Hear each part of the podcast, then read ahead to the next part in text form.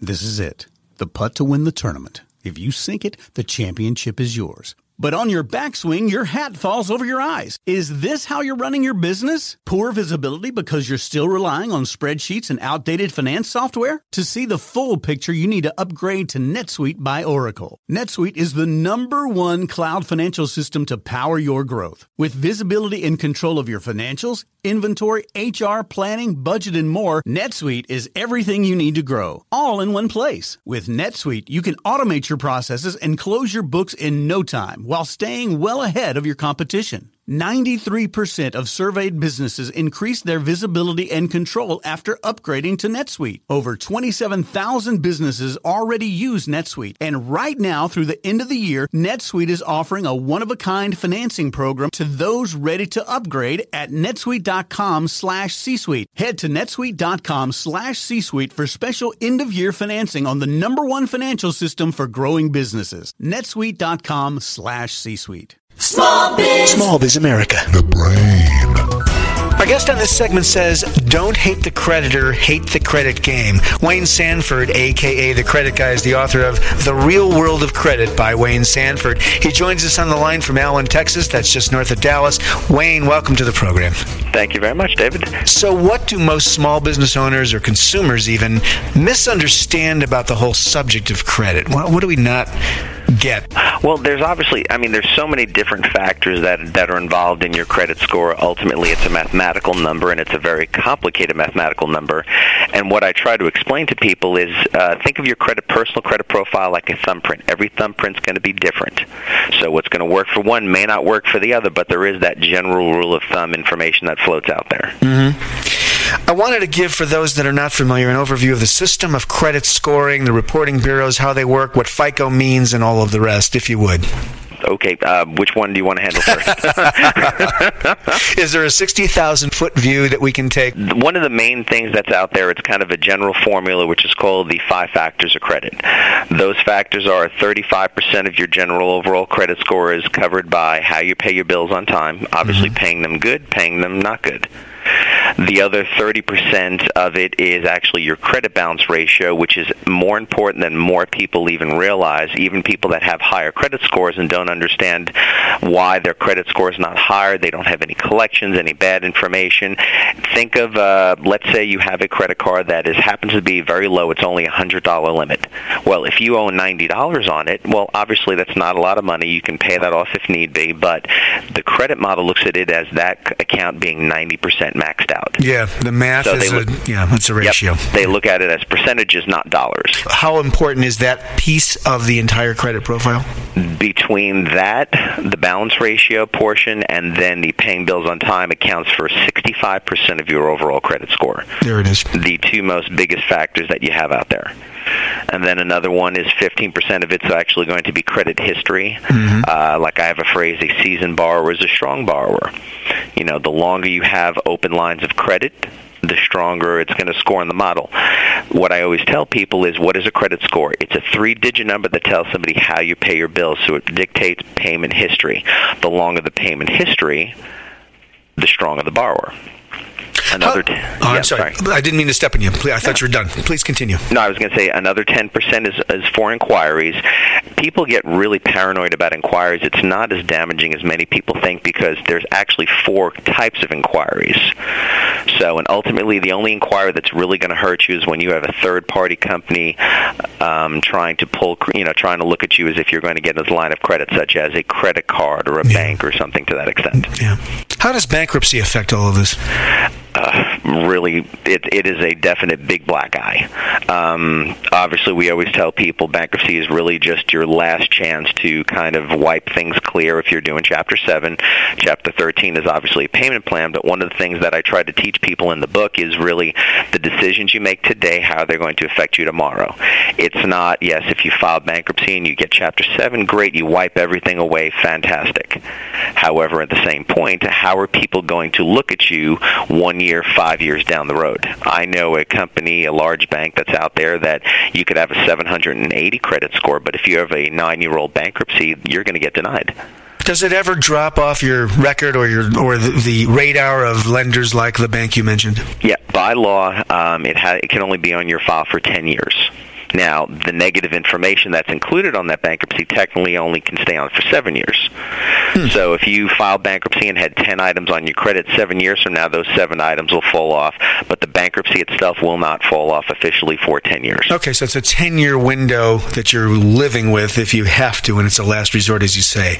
Correct. Even after they file bankruptcy, a good rule of thumb is trying to establish positive history right off the bat. I've consulted some people that after two years of building their credit, their 690 credit score after bankruptcy. Yeah, interesting. And I know that's possible. I've talked to others that have done the same. We're visiting with Wayne Sanford. He's the author of The Real World of Credit by Wayne Sanford, the website www.wayneTheCreditGuy.com. Let's talk a little bit about business credit versus personal credit. What are your views on segmenting credit?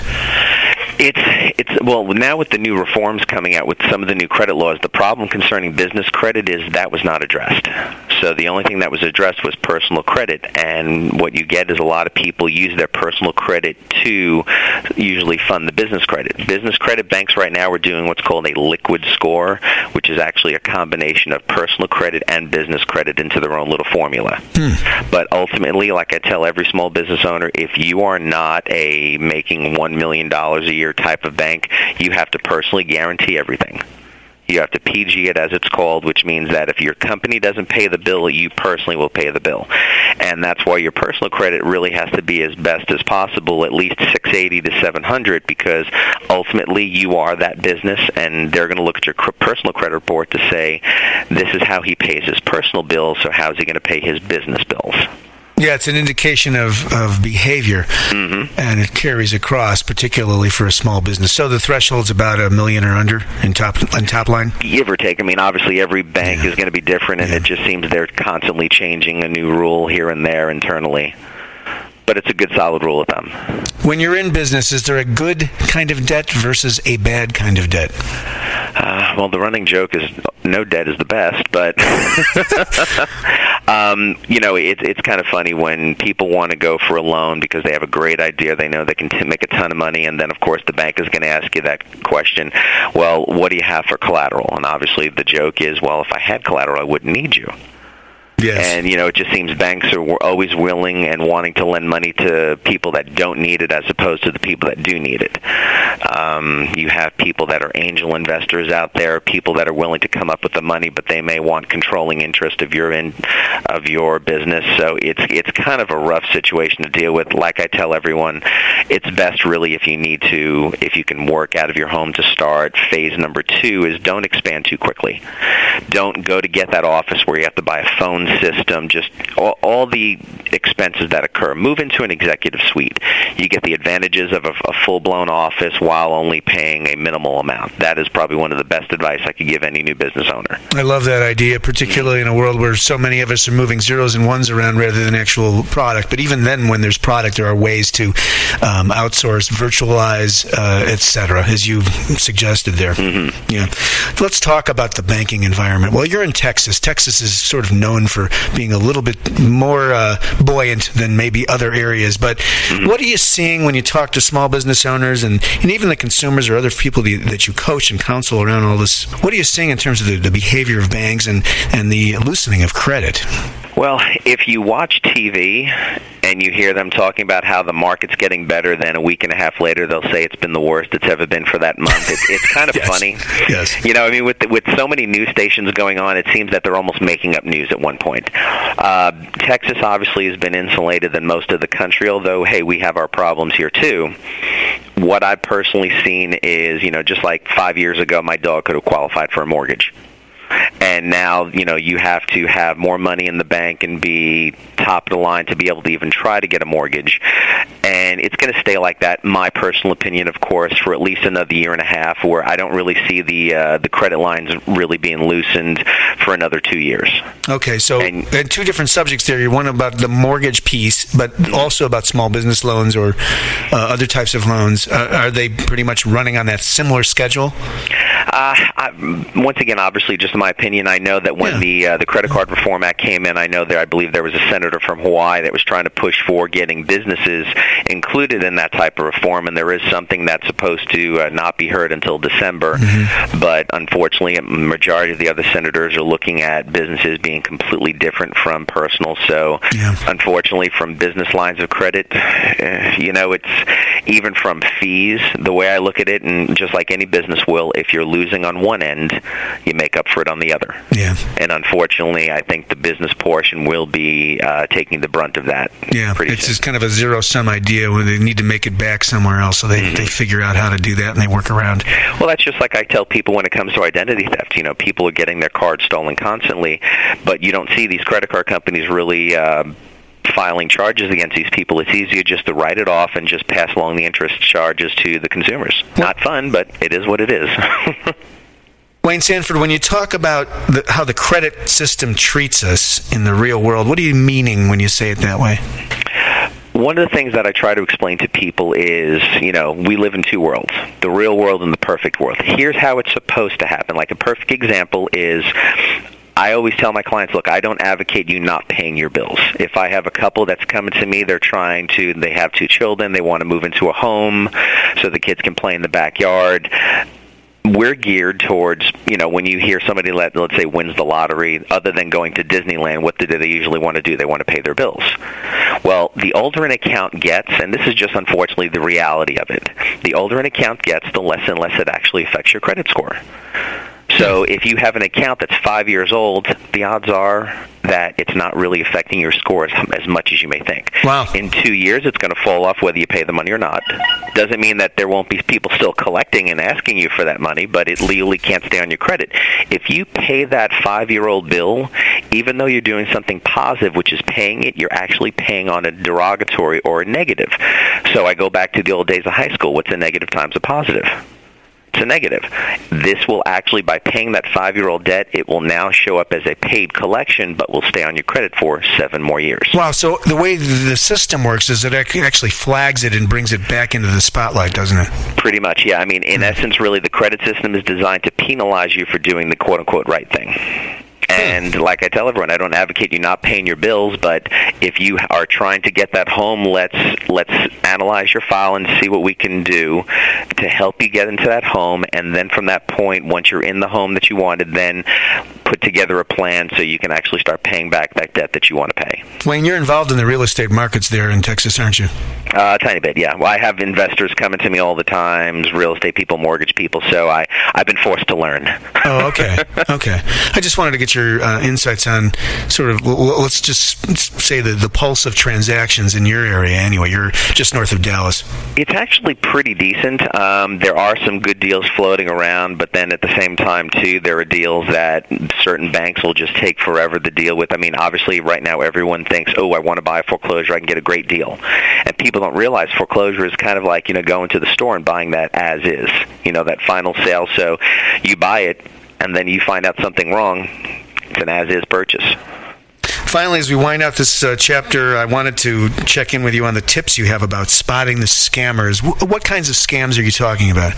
Uh, well, well, like I said, on the website WayneTheCreditGuy.com, one of the biggest things, and I just got off to uh, off the phone with the loan officer a little while ago with a very large, large nationwide bank, and unfortunately, he gets people that actually, and this blew my mind when I heard this earlier, during the course of a credit repair person yeah. um, inquiring to them to say, okay, well, here's how I can help you.